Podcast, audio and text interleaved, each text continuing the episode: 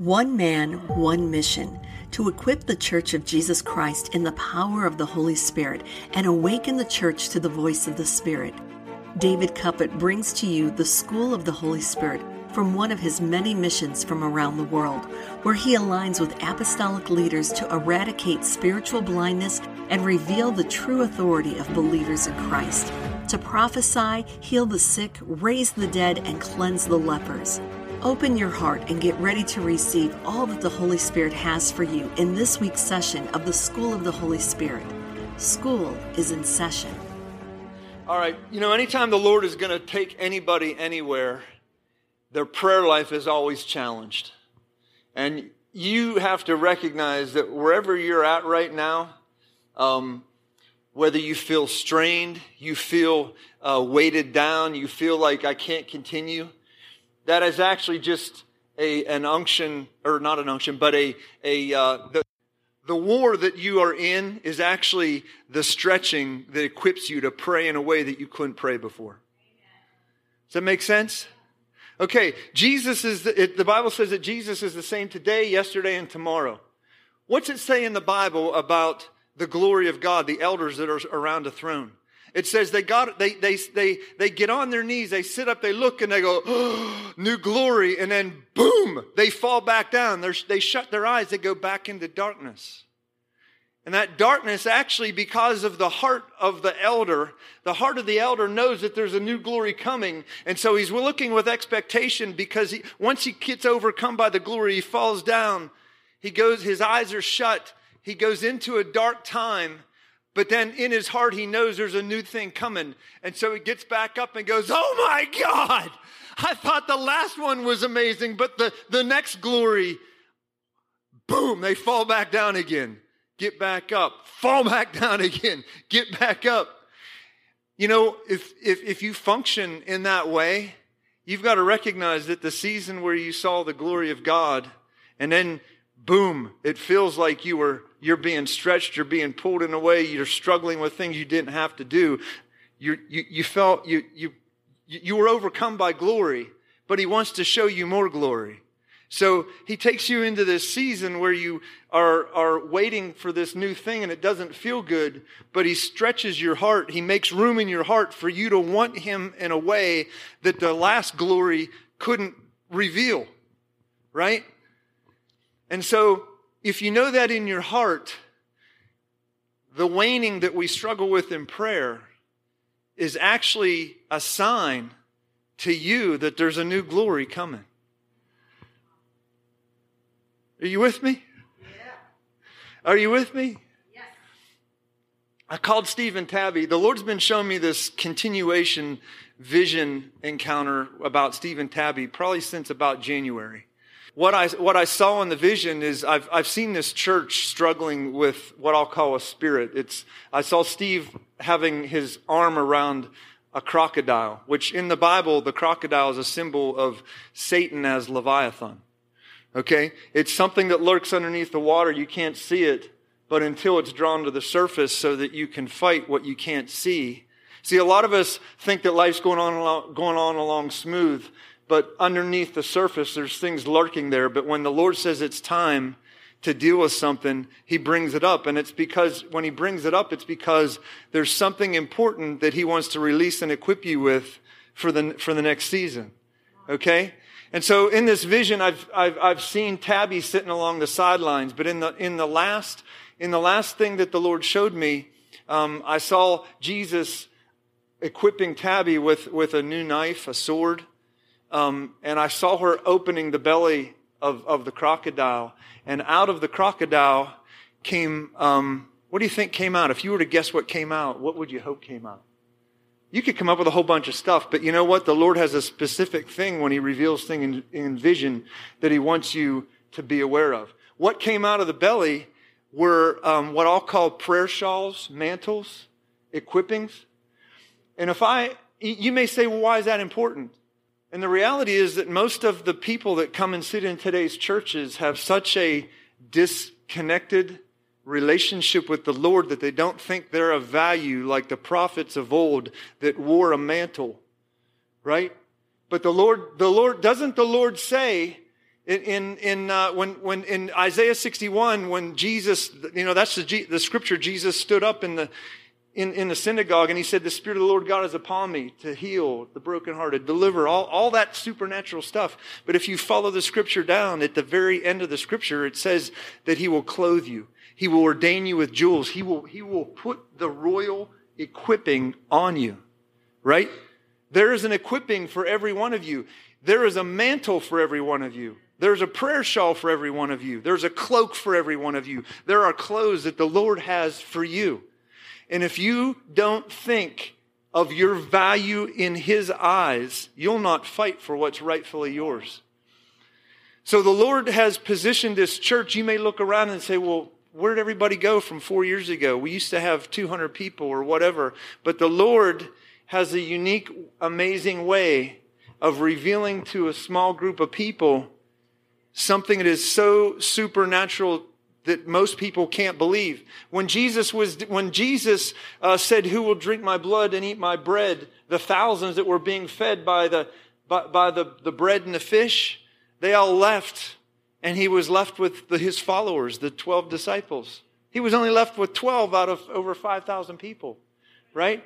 So when Jesus is going to do something supernatural, he oftentimes will dwindle the crowd. And you might say, well, that's not the purpose of the church. Well, no, the purpose of your relationship with Jesus is to follow him.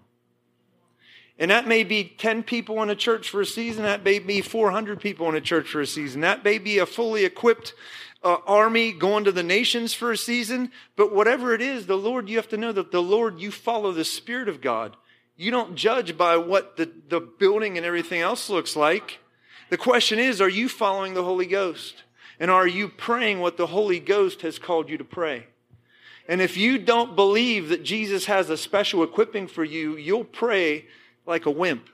Do you, do you approach the Lord expecting Him to speak to you and then you turn around and prophesy what He's equipped you to prophesy with? Or do you just speak some scriptures once in a while or bypass your prayer life most of the time or whatever? I mean, the, the point of your relationship with the Lord is Him revealing what you are. He actually equips you, He prepares you, and if when your heart aligns with what he says to you and you actually own it, you then are ready for what he has in the next time and season, right? So my challenge to you is let's just take the last 12 months. Have you prayed what he's revealed to you? Have you agreed in your heart, this is what I am? This is what I am. You know, just for those of you who are in a very struggling time right now, in 2013, Shelly and I moved to Pittsburgh. I think we've shared some of this before. By the end of 2013, this spirit had come upon me in such a way that at certain times of the day, particularly at night and evening, I would literally be laying on my bed half comatose. The, the strength was, was drawn out of me. And she, she, because she had never seen me like this before. I had never seen myself when I knew the Holy Spirit like this before. She'd be shaking me on the bed saying, Dave, what's wrong with you? And I'm going, I have no idea. and you know, and this spirit would suck the living daylights out of me. But then I would push through and the Lord would come upon me in the morning and I would begin prophesying certain specific things that the Lord would speak to me and I would prophesy. And by the end of that night, the Spirit's back on me. I'm laying there. I, am I'm, I'm out of strength. Uh, I mean, it, it, literally sucked the life out of me. This went on for about 18 months. And um, the reason I'm telling you that is because in that process was an equipping. I had to fight. I had to own what the Lord said I am. He, had, he said specific things to me. He said specific things about nations to me. And I had to believe it beyond anything my pastor didn't believe, beyond anything that the prophetic guy who was over the house couldn't see in me, didn't support in me. I had to believe it beyond anything that my wife couldn't see. Nothing. There was nothing that in any relationship I could trust in beyond what he was saying to me. And when he, when he, when he gave me those words and I would speak them, and this is just me and Jesus in my own time in this spirit, right? There's me, Jesus, and this spirit. And I'm, and, and he would show me the spirit. I mean, this is a, it was a dragon formed spirit. um, he would show me. He would actually stand and he would write things on, on a tablet, specific things to speak on that particular day. And I would speak them and I would see things. And you may say, this is crazy. This guy's out there. But I'm just saying, I, I, I have a very uh, strong prayer life, and it's the only strength I have. My strength in Jesus is in relating to Him and depending on Him to speak to me on a daily basis. Okay? And so, um, I say that to you because after about 18 to 24 months, the Lord came to me one day, one morning. He, he uh, came to me in a dream. He put a cloth on me, sat me up like I was resurrected, said, um, said that I was going to go to the nation of India. The next night I had the same dream, only he said that um, a man from India would call me and when, when he calls, I was to go. Seven days later, that guy from India called me, and the rest is history. I've preached to over 60,000 people in India over the last uh, little over two years. We've seen deaf here. We've seen people come on uh, drug there on cots that can't even walk, get up and walk away. We've seen blind see. We've seen things that don't happen here in America. Or I have not seen them. There are people that function in that but the Lord had, the Lord allows me to prophetically minister in this nation to certain people, certain small relationships. But it's not like India. It's different. There's, there was a season that he's, he equipped me for and he is equipping me again for the next time. And I've known that even in these last two, two and a half years, even though I'm doing this awesome thing that I love uh, in a third world country, I knew it like wasn't the end thing. I knew it wasn't the, the, uh, the end of the game, so to speak, because my heart is, is for this country. And I know there's a, an equipping and a building that my heart desires to be in relationship in a bigger fashion in this country. And so I, you know, for the last, well, ever since I left the church I was with two years ago, I've been pressing the Lord in this. So I'm in this weird state. I'm in India, but the majority of the time I'm here, you know, living normal life, doing, doing normal things. And so I just want to challenge you because the, Jesus put a cloth on me, right? He put a, he put a clothing on me. What, what did you actually talk about up here? The bride wears certain clothes, right? So Jesus put this cloth on me, and the next thing I know, I'm in a foreign land doing something supernatural that I really can't do or don't do here. I have to believe it more than anybody in this country more than my pastor who couldn't see it, more than the prophet who laid his hand on me, it was, and uh, the Spirit of God was imparted to me. They couldn't see what only Jesus, and you may say, well, that's a weird thing. Well, that, that's not a fathering relationship. Listen, Jesus does things without earthly fathers. Anytime there's a reformation going to happen, he never and releases a reformation in what we call a legacy pattern. David was sent out to the wilderness, released a reformation, right? You can go, you can go through, through the Bible and find the guys that the Lord actually, uh, Elisha, Elisha actually lives two different lives in the Bible. He lives, he lives a, a time where um, he fights the prophets of Baal in one season, and then he goes to a cave, and everybody says, Well, Elisha failed. He, he, he fell. He, he, he didn't do it right. He, he lost something in that cave. And the reality is that the Lord actually imparted a revival in that cave. He came out of that cave with an oil that came upon Jehu that took down Jezebel and a kingdom. That didn't exist in Elisha before he went to the dark season. Okay? So don't look at your dark season as something that what the Lord doesn't love me. I'm not worried there's something wrong with me. The Lord bursts things in people in a, alone in wildernesses that never can be birthed inside of the walls of a house. Somebody can't lay a hand on you and produce what only Jesus can produce in you when you say yes. And so that song you sang, what I will praise you with everything, that means that no matter how deep the sorrow and the pain and the discontentment and the answers that you don't have are that you will literally fall on your face and say, I will go through hell to praise you. No matter what happens in my life, you are my God, you are my King. And then in that process, you extract something out of Jesus that you can't just sit there and receive from somebody preaching and prophesying to you. Are you with me? Are you with me? No, I mean, are you with me? Because if you don't grasp that concept that Jesus has something for you, the only thing he said to the, to, to the disciples, the believers, he said, Follow me and I'll make you a fisher of men. No, not go sit in a synagogue, not go listen to 10,000 good sermons, not have the biggest names in the church lay hands on you. No, no, he said, Follow me and I'll make something out of you. I will equip you. I have a clothing, I have an anointing that I'm going to pour on you. So, why do you look for the church to do something that only Jesus can do for you? Jesus has come to equip you. In Luke, in Luke, uh, oh my gosh, I, I talked so long that uh, I lost my. Oh, there we go. All right. G, in, Luke 24 49. Luke 24 49, Jesus is talking to the disciples, and he tells them, Do not leave this city, for behold, I'm sending the promise of the Father upon you. Right? And he says, I will clothe you.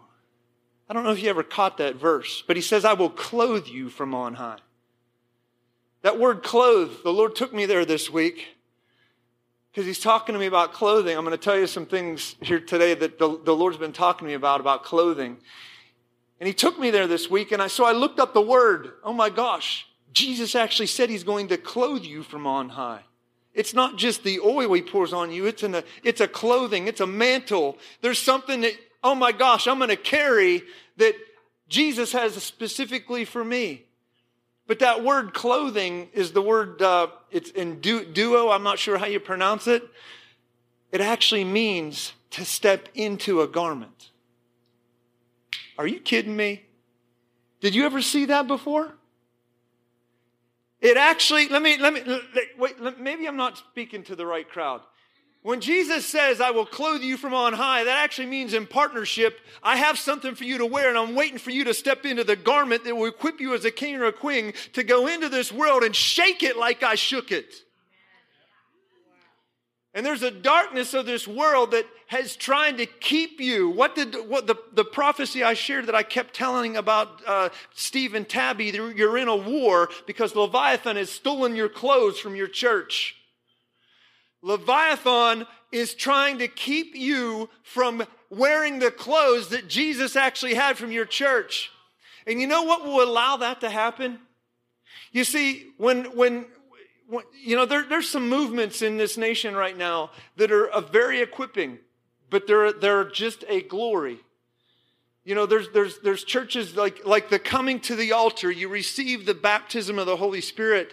And a lot of you think, well, I've got it. I've arrived.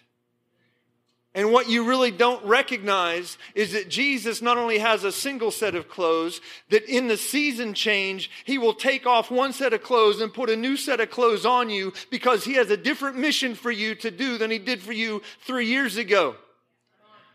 And you're willing to be satisfied going to the altar 10 years ago. You get baptized in the Holy Ghost, and oh my gosh, I even pray in tongues. Kusha ba ba bu se be. And Jesus is saying, No, you don't understand my way. That as you follow me, I lead you into a glory, then I lead you into darkness because I have something new to give you that you cannot actually get until you endure, until you pull, you have to extract it out of me. You have to actually pull it out of me. You have to fight Leviathan for what's rightfully yours. You have to reach into it and pull out your cloak. You have to pull out what the prophets wore that equipped them to actually walk into a territory and it shook because they walked with God. See, you don't understand. They didn't, it wasn't because they went to an altar and said, I believe. No, no, no. They wore something. They actually wore something that when they stood in a place, it shook. You see, Jesus gave me a cloth for a nation. It wasn't this nation. He put it on me. And I can't explain it, but when I go over there, I do things that I can't do here. I can prophesy. I can lead you through revelation here. I do things here that are, are I like, I like the relationship aspect of it, but I go there as an evangelist, as a prophetic equipped evangelist to, and I see, I see miracles that are supernatural. I've had pastors in my city say, well, well why doesn't God have you do it there? Why doesn't, why doesn't he let you do it here? And they actually separate from me. They don't actually allow a relationship with me because they don't think that God can allow a man to function one way in one nation and a different way in another nation. You see, I have to trust Jesus that in my season, He's equipped me to do a specific thing. And in my yes, in the boundaries that He's set for me, I'm faithful. And I will go and do what He called me to do. Right? I've had to even endure that with, with a family that I had to trust to the Lord that was so hurt because of how a church treated us in the process of us following the Lord. I didn't just get up one day and say, I don't like this place, I'm leaving. I don't do anything like that unless Jesus speaks to me. When Jesus said, it's time to go, I went. And it's not my, it's not my problem. It's not, it's not my issue. But, uh, the relational dynamic of you following is where the equipping comes. Okay? And I didn't plan, we're halfway in, and I didn't even plan on talking about all that, but you guys are in deep thought, aren't you? The Lord is searching hearts in here today because He has a plan for you. And the challenge that, you know, the challenge, and I know this is another rabbit trail, but the challenge I gave Steve and Tabby is you can't pray today like you prayed yesterday. Not only are your mantles at stake, the, the mantles on your house, the people that are to go, the people that are to build, their mantles are at stake. You cannot just come in and lay before the Lord. You have to align your heart with the Lord. It's one thing to worship, it's another thing to pro- prophetically announce your alignment with the heart of God. Are you catching me on that? It's cool to, to not let go of Jesus, all right? Jesus will test your heart to see if you will hold on to him. But the person that is actually ready to step into a garment has to extract something out of Jesus that just laying on your face that's cool, okay? Don't get me wrong. I'm just taking you to an elevated process of going from glory to glory to glory. And it's really about the expectation of your heart that you'll not just lay there and endure, but you'll expect by pulling out something out of his heart and saying, I know you have something more for me. And I will not be a victim in this season. I will not continue to allow myself the thoughts of what this season has done and released in my life because you have an equipping of me that will not only conquer this season, but equip me to go into the next one. Are you with me? So, how do you pray? How do you pray? Because you cannot walk out of here again today praying the same way you prayed if you don't align your heart and, and begin to literally swing your sword swing the word of God. Do you know that the true word of God in, in, in Ephesians 6, this is just a nugget for you. In Ephesians 6, when it talks about the armor of God, when it gets to the very end of Ephesians 6 and it starts talking about the sword, the sword of the Spirit, which is the word of God, you know that scripture? The word word is the word rhema. That means what you extract out of his heart. That doesn't mean what's written on a page. That means what you extract out of his heart. That doesn't mean what you wrote, what was written 100,000 years ago on a page before the world, before the foundations of the earth. That means the new thing that he has specifically for you because destiny's locked in your heart and together Jesus unlocks your heart. The sword of the Spirit. Do you actually walk with the sword of the Spirit? Do you swing it? Most, most of you have your sword locked in a, in a sheath and it's stuck. It can't, it hasn't been out for years. You can actually pray the word of God and never enter your destiny. Are you with me? Do you catch the difference? It, it, was written. It's true. It's the word of God. It's the Bible. But hidden in his heart is what he says you are, what he's equipping you with, what he has for you. Are you with me? See, I don't know if you're getting this yet, but the prophetic word I gave to that girl is a prophecy over you. Can you pull Excalibur out of the rock? I, am preaching to myself right now. Can you pull Excalibur out of the rock Everybody around you, all the churches, they come, they do the same thing. They stand up, they sing four songs. I guarantee they may even let some prophecy happen. They preach a kind of nice message and it's routine. They call it spiritual, but it's routine. You can actually predict it. They can actually predict what we call spiritual. But the Lord is waiting for somebody to reach into his heart and grab hold of him and touch him in a way that your spiritual routines cannot extract. This is all about rabbit trails today, guys. all right, let me get to what I was going to talk about. All right, Jesus has talked to me about clothes in two fashions this week. This week, um, well, let me tell you, when I, when I was born, I was born in Johnstown, Pennsylvania. Um, Johnstown, Pennsylvania is an old steel town. The Bethlehem Steel, U.S. Steel, everything, the whole economy was built around steel.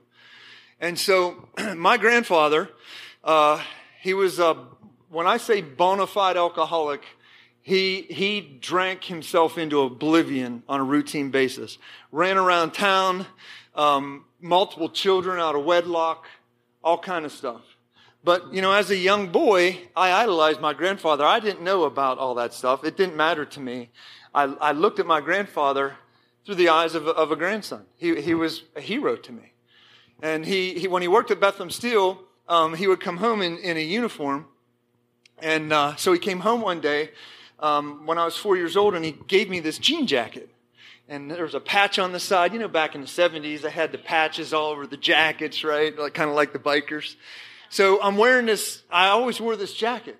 And so, um, you know, in Johnstown, Johnstown's pretty famous for the floods that they've had over, over the years. And um, behind, right, uh, we lived in a duplex. On, on one side was my grandparents, and on the other side is where I lived, okay? And directly behind the house was this uh, tributary of the Conemaugh River. It was probably about, it, it, was about 20 feet wide, and because of the flood potential all the time. The uh, Corps of Engineers had built a wall. It was about uh, probably 10 feet high, uh, stu- or a concrete wall, and it went for miles in both directions. That's how they contained the river. Okay? And so the only way to get over the river was this bridge, and this bridge happened to be directly behind the duplex that we lived in to get to the other side. And so as a four year old, I would grab rocks and I would go out in that bridge and I would, I would, I would sling these rocks off, off of the thing and you know, granted, today my wife would never let a four year old on a bridge overlooking a river that a kid could fall in and, and drown. Because this, this, this, uh, I call it a creek, but it was probably, I don't know, anywhere from four to seven feet deep in places. And anyway, one day, I don't know what possessed me to do this, but I took off the jean jacket and I slung that jean jacket over, over the bridge and it landed on this rock about five feet off of the edge. And my mom was looking out the window and just happened to see as I took off my jean jacket and slugged this jean jacket over the, over the rock. My mom comes flying out. What are you doing? What would possess you to do that? You know, I'm four. I don't know. I'm just slinging rocks. The next thing I know, I'm slinging my jacket. And, um, she gets my grandfather, my, you know, my grandfather, he was drunk. And when I say drunk all the time, he was drunk all the time. He, he, uh, he comes out, he's, stumbling. He's cussing like a sailor and he gets this long close, close pull and he reaches in. He's fishing out my jacket. He, he gets out that, he gets it out of the creek. And, uh, you know, my mom washing everything. But, you know, after that experience, I, I can't say I never wore that jacket again, but I didn't wear it like I wore it. Okay? Because I connected the screaming and the yelling and the reaction and everything that I saw to that jacket. And uh, I'm telling you that story because, you know, that happened. Uh, I think, not, yeah, I was four years old. I was in 1973, and so um, I'm telling you that story because I'm, I'm, I, I, I go to sleep. Uh, I think it was Monday night. I go to sleep, and all of a sudden, I'm standing on this bridge with rocks in my hand, sling, slinging these rocks. And all of a sudden, Jesus appears in front of me and he's holding this, this white, it looks like a cloak. It's one of those, it's like a, um, it's kind of like a jacket, but it only has one button at the top, and it, it just it, it kind of it's I guess you'd call it a cloak. Is that what you call it? Um, it's white and has red fringe the whole way around this, this, this thing. And so he's standing there in this dream. And in this dream, I take off this jean jacket, I sling it over, and he puts this new garment on me. Now, that was 1973. Now, I'm, i know this is probably more prophetic than you're used to, but my challenge to you is if Jesus was and is and is to be, and if he knew Jeremiah before he was born, before things that we can even consciously recognize, is Jesus not intervening in our life? Jesus let me see what he was doing in 1973 in my life. He had a garment for me. Even before I went to the altar and I said, I do. Come on, man. Come on. So if you are in this mentality that you think the whole process of your future with Jesus is up to you, I'm here to tell you that just as Jesus came to me long before I even knew what was going on in my life, he put a garment on me. And I don't need you to believe it, but I believe it. I, let me let me let me let me try the crowd over here. I don't know. I don't need you to believe it, but I'm here to tell you that I believe it. But I am here to prophesy over you that Jesus has garments for you. Jesus has garments for you. Now, you can actually go home today the same way you came, or you can say, I'm going to pray and say, Jesus, I want my garment. Show me when you put it on me when I didn't even know who you were. And show me the equipping of, the, of, of all the garments that you're going to put on me over the years to come. I want my garments. Say that with me. Say, Jesus, I want my garments. I'm willing to take off my jean jacket that my grandfather put on me, that my parents identified me with. I'm willing to take it off because you're here to clothe me. Hallelujah. Hallelujah. Hallelujah. Come on, can you feel that? I mean, there's like, can you feel the electricity falling around you right now? Come on, man, there's a shift happening in here right now. There's an absolute shift because you aligned your heart to what the Word of God actually says that He would clothe you from on high. I break that lie that says there's no clothing for you. I break the, I break the buttons that are on the jean jacket that binds you, that your father put on you, that your mother put on you, that your grandparents put on you back 10 generations, back 20 generations, back 30 generations, back all the way to Adam. I break that lie and I say over you, you are not destined to wear a jean jacket. You are destined to wear what Jesus Christ has made for you, the clothing that He's destined for you.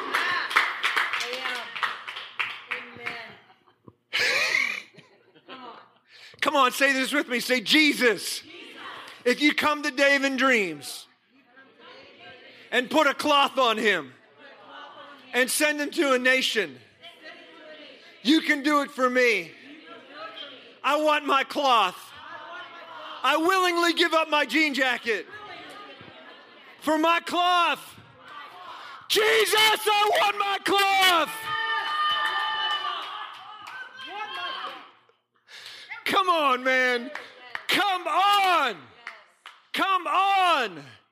You see, the prophecy over the little girl here, Hannah, about Excalibur is that all the other people tried to pull out and they couldn't pull it out. So when you look to the other people, you end up like them. They never end up pulling out of Jesus what only was for you, that only you have the power to pull out. You have to pull it out. You have to pull out what Jesus said is rightfully yours. You with me? You with me? Come on. Come on, there's a crocodile. Your fight, the fight of this house is because the crocodile has swallowed your mantles. Most of you, I don't know if that makes you angry, but what that is saying in the spirit is most of you really don't believe that you have a mantle. And that makes me mad. And you know what? I'm, I'm here to align my heart with you. I, and I'm here to pray with you. Leviathan, I'm coming from my mantle. I'm cutting open your belly. That, that mantle is mine. Jesus gave me a garment, and there is no darkness that Jesus has not crushed. It's been crushed on the cross. And when he resurrected, Jesus, Jesus ascended to heaven to clothe me from on high, that I would wear what he equipped me to wear. He's looking for you to pray like a madman like a madman. Not like what everybody else has accepted church protocol. Come on, what if what if what if your what if your actual prayer meetings actually were so like like like chasing down Jesus, knocking on the door of Jesus, calling out what's yours, de- demanding what is yours, taking back what is yours. And you say, "Well, I did that once but nothing happened." How, how long did I pray when that spirit was on me from, from, from, from 2013 until Jesus came and, and put the cloth on me to go to India? The whole time we were in Pittsburgh. The whole time we were in Pittsburgh. Wait, wait, wait. Wait, wait, wait, wait. My wife actually said something amazing here. How long were, were you in Pittsburgh? What? Almost two years. Uh, wait, Dave had to pray for what was his for almost two years under an oppression. Wait, say that again. Say, Dave, Dave did what? Come on, man. Yeah. Come on! That was my destiny. And I, be, I don't know if you're getting this, man. You got to fight for what's yours. If Jesus said it to you, you're either going to believe it and hold it no matter how hard that oppression gets, the oppression is actually confirmation that there was truth awakened in you. There was truth spoken to you. The Spirit of truth is actually a person. It's not written words on a page. Although that's true, the Spirit of truth comes to people and releases truth. And when truth is imparted to people, that's what draws your enemy to come and steal the seed. Because the only thing that can actually reproduce is the seed, the true rhema of God, the true word of God. It's living, it's breathing, it's personal. It's what Jesus said you are and what he said he would equip you with. He would release you with. So I'm not asking you to look like rest of the church. I'm asking you to pray and demand and knock down hell's gates and take back what is yours. Amen. Amen? All right, so the second thing that Jesus came to me with this week, all right? Jesus always comes to me in this place in a castle whenever he's going to transition me. And so this week, I told you I've been going to India for, for two years now, but I've been in this transition phase for two years now because I've been di- disconnected from the people that I, that I love. I love people here in, in, in, in America. Um, and, and we actually, we have functioned without a home church uh, since the day we left um, in June of 2016. And so I've been pressing the Lord and pressing the Lord. And so he's talking to me about clothes, right? And so um, I'm, I'm, Jesus takes me and I'm, I'm, I, I'm standing in this hallway in this castle. And I'm standing there and I have in my left hand, I have this torch that reads India on it. And I have these two prayer shawls that he gave me, that he sent me to India with, and I'm holding on to them vehemently. And so both of my hands have something they have to do. And so he's standing there. Guess what? He's standing there holding that white garment with red fringe that he gave me on the bridge in 1973. He's standing there holding it, and at his feet is another torch. And all I can see on the torch is the word USA. And as I'm sitting there, I'm, I begin to think, what, you know, what do I do? What, what, what, what I don't want to leave go what you gave me. I literally don't want to leave go of what you gave me. And see, this is the next phase. Not only are you struggling with what your grandparents and your forefathers put on you, you're also struggling with being willing to leave go of the glory that the Jesus gave you in the last season so that you can grab hold of the glory he has for you in the new season. And so I'm standing there and in my heart of hearts, I'm, I'm like, as much as I want that, I don't know what that is. But I like this. I love to go to this, this nation. I love what happens when I go to this nation. I love it. I love it. And so, two days in a row, this dream turns into a conversation. And then uh, after that, it turns into a vision in my prayer life for the last three days. And we're having this conversation. and I finally, I finally got to this point. I was like, Jesus, I, I, I just need help. I want to do what you want me to do. I'm willing to give up what you want me to give up. I'm willing to go do what you want me to do. And the next thing that I can explain to you is Jesus came over and he gently allowed my, my right hand to, to leave go of these, these prayer shawls. And in front of my eyes, he started cutting them into strands and he braided them together and he put it over me so that I didn't have to hold it. But it was draped over my shoulder so that it could, it literally couldn't be taken off of me. Okay? And so he frees up my right hand and then he reaches down and uh, he, he takes the other torch and he exchanges the torches. And after I can see USA, he turns it around and shows me that India is still on the torch. So not only did he allow me to keep India, he gave me a new thing. Okay? And so as he's doing the torch thing, he then takes that cloak and puts it on me. And so not only is this cloak different in that it buttons at the top and I don't have to hold it on, He's now put a cloth on me that I don't actually have to hold tight on. It's, it's me. I own it. He's buttoned it on me. So I'm holding a torch, but I have a free hand now. I have a free hand to actually uh, do something, right? And as he puts this cloak on me, is like this weight came on me. I couldn't hold myself up. And I said, I said, Jesus, I, I don't have the strength to carry this. I can't do it. And all of a sudden, he, he spoke this scripture to me. He pointed at me when he pointed at me, this scripture came across my chest on this cloak. It said 1 Samuel 19, 19. And when he, when he spoke that, it's like this strength came up into me. And dude, I'm telling you, in, in this encounter, I was strengthened in a way that I was like, in my heart, I was like, all right, I'm ready. And he turned me and we started walking toward this hallway. And there's a piece of it I'm not going to tell you at this time because I think it's kind of personal, but um, he turned me to, to walk me toward my, my purpose. Okay? Let me read what 1 Samuel 19 19 says. You're gonna, this is going to blow your mind. This is, this is actually going to blow your mind. The story here Saul had actually tried to pin David to the wall with a spear. You know, it wasn't David's fight, right? David didn't pick the fight. Shelly and I didn't pick the fight but we found ourselves in a fight. And David, he actually thinks he's doing the nation a great thing. He destroys a giant that actually was ruling over them because Saul was in fear, right? He shook on the mountain in fear. And so Saul then gets jealous. He starts chasing David through the wilderness, right? So the scripture actually says, verse 19, now it was told Saul, saying, Take note, David is in Naioth in Ramah.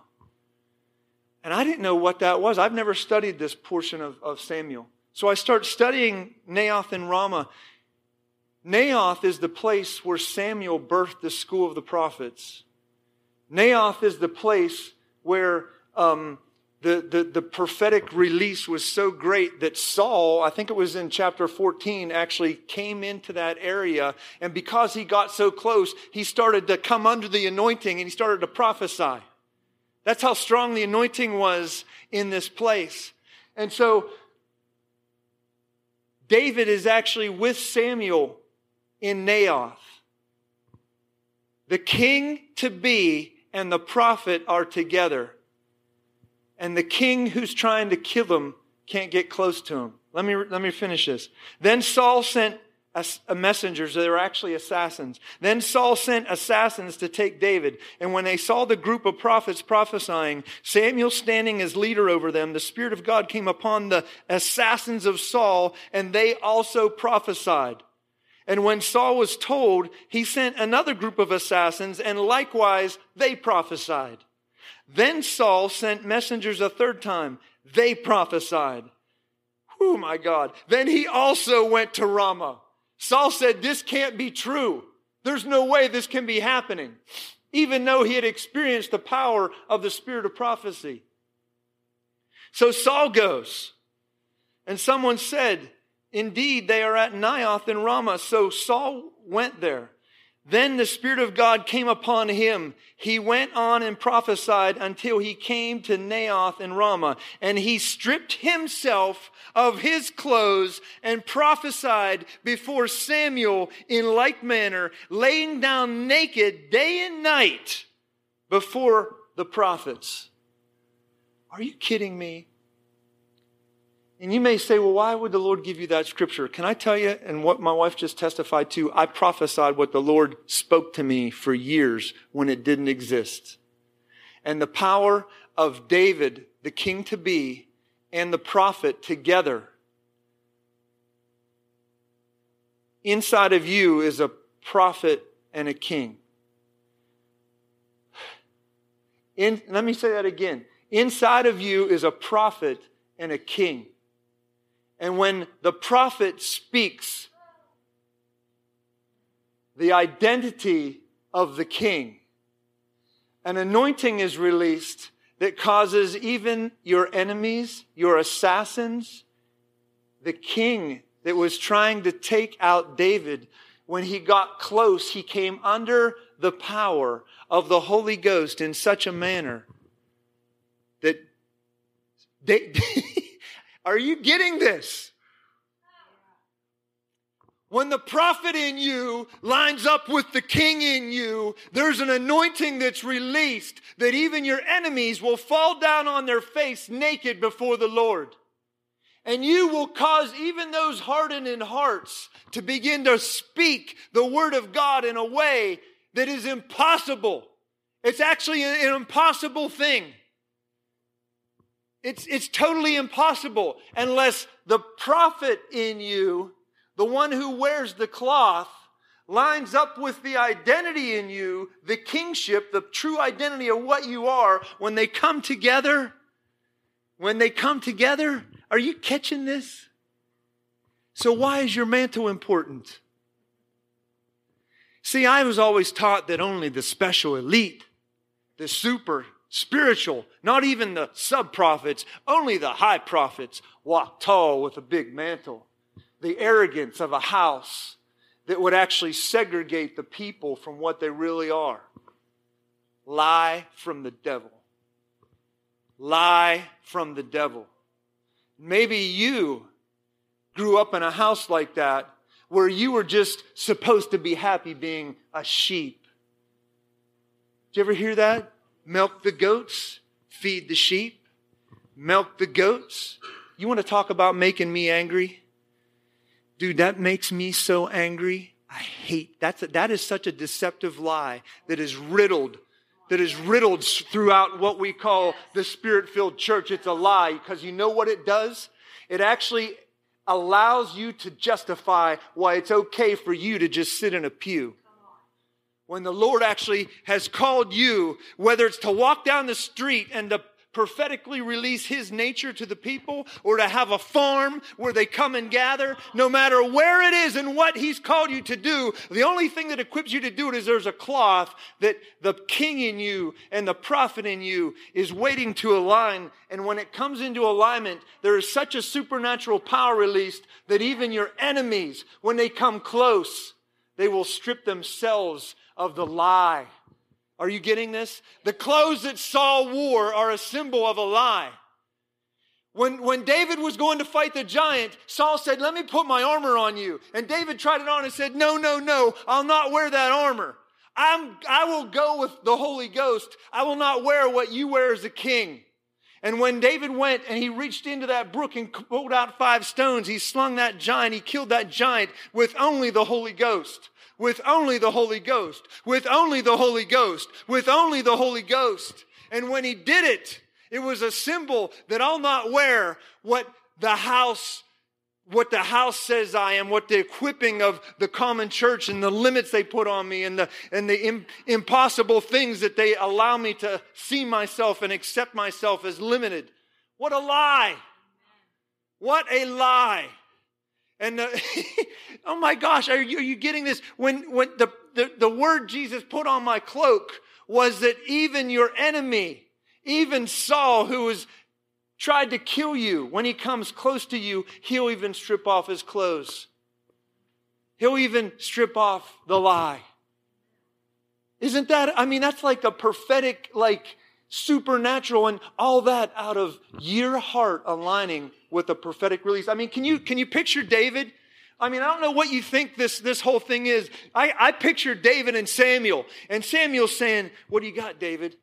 And David's going, Do you remember when you poured that oil on me? And you said, The Lord said, I'm a king.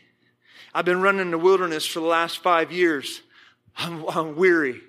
I'm, I'm feeling like it's just not going to happen. And Samuel says, No, no, no, son. You don't know how kings are made.